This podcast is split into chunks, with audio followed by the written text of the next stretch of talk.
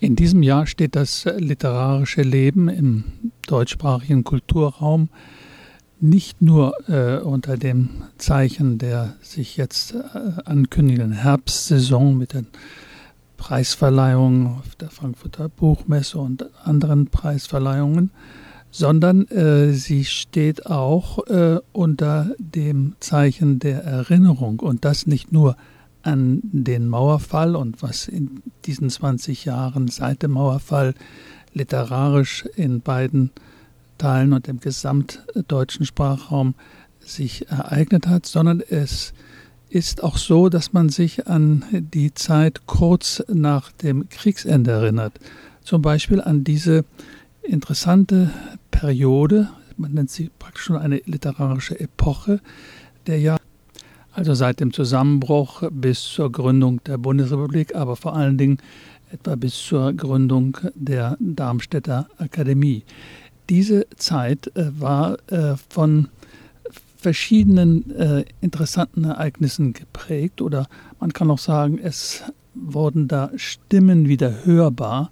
Auf der einen Seite die Autoren, die nun aus der inneren Immigration sich wieder zu Wort meldeten, dann die Autoren, die aus der Immigration zurückkamen oder auch Autoren, die sich zunächst weigerten, wieder nach Deutschland zurückzukommen.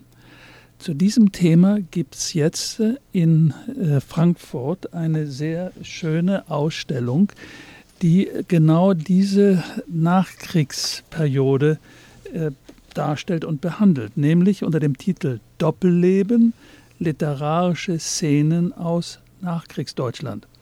Ich habe mich kürzlich in Berlin mit einem der Kuratoren äh, unterhalten und wir wollen in der nächsten Sendung das ganze Interview ähm, nun ausstrahlen. Heute wollen wir uns zunächst einmal mit dem Thema der inneren Immigration befassen und vielleicht dann in der nächsten Sendung als Vorwort oder übernächsten Sendung nochmal auf den äh, literarischen Widerstand in der, in, während der NS-Zeit äh, zurückkommen. Nun, ähm, das Thema der inneren Immigration ist umstritten, nicht wahr, Helmut? Oder war umstritten während der Nachkriegszeit und wie stellt man sich das heute nun vor? Ja, also wenn ich ein bisschen ausholen kann, äh, das Thema der inneren, also der, der Begriff innere Emigration wurde von einem Romancier, Frank Thies, äh, meine ich, geprägt. Und er hat auch mit diesem Begriff ähm, gewisse moralische Ansprüche gestellt. Er meinte also, dass jemand, der im Lande geblieben ist während der Zeit der Nationalherrschaft, Dinge erlebt hätte Erfahrungen, Wissen gesammelt, das ihn irgendwie hm, moralisch besser dastehen lässt als jemand, der das Land verlassen hat. Wir wollen auf diesen Aspekt äh, in der übernächsten Sendung zurückkommen. Die sogenannten inneren Emigranten ist eine breite Palette von Menschen, die aus unterschiedlichen Gründen sich äh, entschieden hatten, im Lande zu bleiben. Ähm, die Zeit unmittelbar nach dem Krieg, die vielleicht ist vielleicht gekennzeichnet von einer etwas pauschalen Verurteilung äh, vieler, also dieser äh, inneren Emigranten. Diese Verurteilung wurde, glaube ich, von Thomas Mann angestoßen. Ähm, und man neigte wirklich dazu, diese Autoren sozusagen über einen Kamm zu scheren.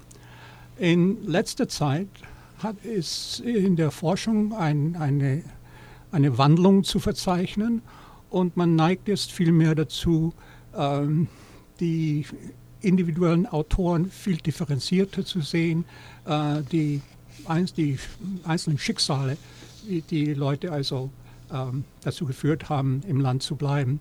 Man müsste, ich kann noch ganz kurz vielleicht hinzufügen, mhm. Hans, dass man jetzt auch dazu übergegangen ist, Gemeinsamkeiten festzustellen zwischen den äußeren Emigranten und den inneren in der Schreibweise, zum Teil auch in der Verschlüsselung gewisser Gedanken und Kritiken an das, äh, die also an das, an das Dritte Reich gerichtet waren. Ja, äh, Helmut, ich habe hier ein sehr treffendes äh, Zitat aus einer wichtigen äh, Untersuchung von ähm, Erhard Schütz, äh, Professor Erhard Schütz äh, an der Humboldt-Universität, der sich eben mit Frank Thies in einer wichtigen Arbeit auch zum Thema der inneren Immigration befasst. Nun, er wirft die Frage auf, und ich zitiere, wie eng oder wie weit sind die Begriffe Exilliteratur und innere Immigration zu fassen? Ist es sinnvoll, Einteilungen nach den Biografien der Schriftsteller vorzunehmen oder sollten eher thematische Oberbegriffe gefunden werden? Ende des Zitats. Helmut, meinst du, dass das Thematische wirklich das Ausschlaggebende ist oder gibt es nicht auch im Hinblick auf die Forschung nun oder auf das Erfahren, Umgehen mit den Werken dieser Zeit auch noch einen anderen Gesichtspunkt, nämlich den sprachlichen? Ganz gewiss. Also, das habe ich vorhin schon angedeutet, dass man also jetzt doch äh, das Augenmerk auf die, die, die Sprache verwendet, äh, die implizite äh, Sprechweise oder wie man Sachen also zwischen den Zahlen sozusagen äh, mitteilt. Das ist jetzt viel mehr in, in, äh, wie soll ich, in die äh, Aufmerksamkeit von, von, von Sprachwissenschaftlern, also beziehungsweise Literaturwissenschaftlern gerückt. Und ähm,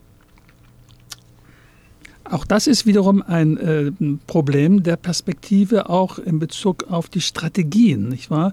Welche Strategien wurden von den Schriftstellern nun benutzt, um jetzt äh, nach Deutschland äh, hinein äh, wirken zu können, können oder in der äh, Immigration, im, im Exil einen neuen Zusammenhang äh, zu bilden und eine gemeinsame Front zu machen. Helmut, das äh, passt eigentlich ganz gut hier, was ich hier äh, dank der äh, Untersuchung von Professor Schütz mir wieder ähm, klar gemacht habe, nämlich die sehr wichtige Abhandlung von Bertolt Brecht, 1934 bereits äh, geschrieben, äh, unter dem Titel Fünf Schwierigkeiten beim Schreiben der Wahrheit. Nun zitiere ich, wer heute die Lüge und Unwissenheit bekämpfen und die Wahrheit schreiben will, hat zumindest fünf Schwierigkeiten zu überwinden. Er muss den Mut haben, die Wahrheit zu schreiben, obwohl sie allenthalben unterdrückt wird. Die Klugheit, sie zu erkennen, obwohl sie allenthalben verhüllt wird. Die Kunst, sie handhabbar zu machen als eine Waffe, das Urteil jene auszuwählen, in deren Händen sie wirksam wird, die Liste, sie unter diesen zu verbreiten. Diese Schwierigkeiten sind groß für die unter dem Faschismus Schreibenden. Sie bestehen aber auch für die, welche verjagt wurden oder geflohen sind ja sogar für solche, die in den Ländern der bürgerlichen Freiheit schreiben. Nun, nehmen wir mal einen Fall zum Beispiel wie Erich Kästner oder auch Werner Bergengrün. Mhm. Ähm, wie stellte sich das äh, da im Werk von Erich Kästner dar, der ja nun ein eindeutig antifaschistischer mhm. Autor war? Ja, äh, Erich Kästner und, und Werner Bergengrün, glaube ich, äh, werfen doch interessante Fragen auf. Ähm, wie du eben sagtest, Erich Kästner war, ist, war ein entschiedener Gegner des, des Naziregimes. 1933 im Mai äh, wurden also seine Bücher verbrannt und äh, Erich Kästner war sogar Zeuge dieser, dieser Verbrennung. Ähm, er war ein entschiedener Pazifist und aus verschiedenerlei Gründen hat er sich also doch entschlossen, im, im Lande zu bleiben. Es gibt ein paar Zahlen von Kästner in Versform, wo er eine Begründung für sein Dableiben ähm, gibt. Er sagt, ich bin ein Deutscher aus Dresden in Sachsen. Hm. Mich lässt die Heimat nicht fort. Ich bin wie ein Baum, der in Deutschland gewachsen, wenn es sein muss, in Deutschland verdorrt. Ähm, hinzufügen sollte man noch im Fall von Erich Kästner, dass er eine sehr innige Beziehung zu seiner Mutter hatte, zeitlebens. Und äh, da sind also, äh, wie soll ich sagen, vielleicht Gründe, die mit seinem schöpferischen Können zu, zu tun haben, mit seiner Beziehung zur Mutter, die ihn also veranlasst haben, in Deutschland zu, zu bleiben und nicht, nicht in die Emigration zu gehen. Äh, Kästner hat äh, viele, Kästner hat äh, äh Schrift, äh, also Schreibverbot gehabt. Es ist ihm aber trotzdem gelungen, in den 30er Jahren äh, so in die Unterhaltungsliteratur auszuweichen. Das war also ein Fluchtweg für Schriftsteller, die also ähm, in der, sozusagen in der inneren Emigration lebten. Die Unterhaltungsliteratur bei Kästner denkt man zum Beispiel an Drei Männer im Schnee, äh, der kleine Grenzverkehr.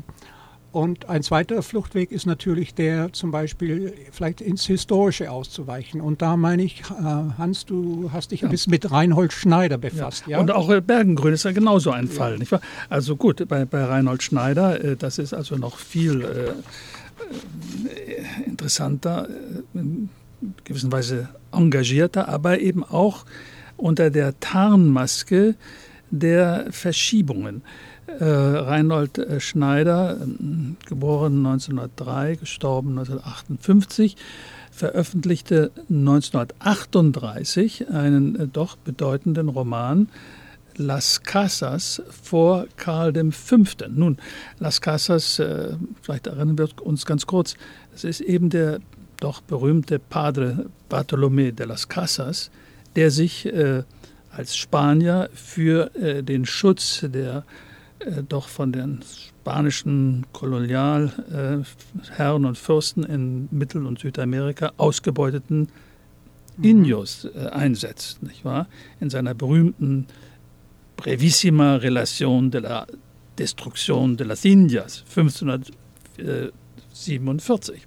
Nun, in diesem äh, historischen Roman äh, wird eben andeutungsweise auch gezeigt, dass die Verfolgung der Indios äh, Parallelen äh, in der Judenverfolgung hat, die ja auch in Spanien stattfand. Nun, das äh, kam natürlich im Dritten Reich nicht gut an, kann man sich denken, selbstverständlich. Und mhm. Äh, selbstverständlich bekam er dann äh, Schreibverbot und wurde auch dann von der ausgeschlossen aus der Reichsschrifttumskammer. Und man stelle sich vor, 1945, noch kurz vor Kriegsende, wurde er wegen Hochverrats angeklagt. Mhm. Doch zum Glück fand der Prozess nicht statt. Mhm. Nehmen wir Werner Bergengrün. Auch das ist äh, in diesem Zusammenhang eben auch sehr äh, typisch, wie man äh, das ähm, Reservoir, die, die Themen und die Motive des historischen Romans benutzte, um ja, politische Kritik andeutungsweise oder äh, na, manchmal auch explizit zu formulieren. Nehmen wir, äh, wie gesagt, also Werner Bergengrün, sein Roman Der Großtyrann und das Gericht 1935, zwei Jahre nach der Machtergreifung, wollen wir nicht vergessen. Äh, und da heißt es äh, in der Präambel, ich zitiere Bergengrün also, es ist in diesem Buch zu berichten von den Versuchungen der Mächtigen und von der Leichtverführbarkeit der Unmächtigen und Bedrohten. Nun, äh, die Intrige ist interessant, wir können sie hier jetzt nicht äh, wiedererzählen, aber es ist, wie gesagt, also ein Roman, der in der Renaissance spielt und wo es darum geht, einen Mord aufzudecken. Im Grunde ist es praktisch ein Kriminalroman, mhm. ja, wo eben die Motive für den Mord mit äh, Liebesbeziehungen immer wieder zusammenhängen. Sehr, sehr schön zu lesen. Ein Roman, den ich mhm. empfehle. Und wie gesagt, für Werner Bergengrün war das sehr problematisch, denn 1937 wurde er dann auch, wie viele andere, ja. äh, ausgeschlossen äh, aus dem Kreis der Autoren, die in der Reichsschrifttumskammer äh, vertreten waren ja. und sich da eben äußern konnten. Mhm. Vielleicht noch eine, eine kurze Anmerkung zu, zu Werner Berngrün. Berngrün hat während, der, äh, während seiner äh, inneren Emigration also ein Tagebuch geführt. Und man kann also aufgrund dieses Tagebuchs, das jetzt veröffentlicht wurde, man kann sehen, dass dieser Mann also seine, seine Zeit, die äh, die Schrecknisse bewusst erlebt hat und sich keineswegs die Augen vor dem, also verschlossen hat vor dem, was um ihn herum passiert ist. Also er hat in gewissermaßen also als, als Inneremigrant doch äh, er ist ein wichtiger Zeitzeuge äh, dadurch, äh, durch seine, sein, das Bewusstsein, das er hatte. Ja? Und da, darin unterscheidet er sich, meine ich, vielleicht von, von anderen Emig inneren Emigranten. Helmut, wir haben interessante Themen auch noch für nächste Sendung äh, zu besprechen. Tschüss.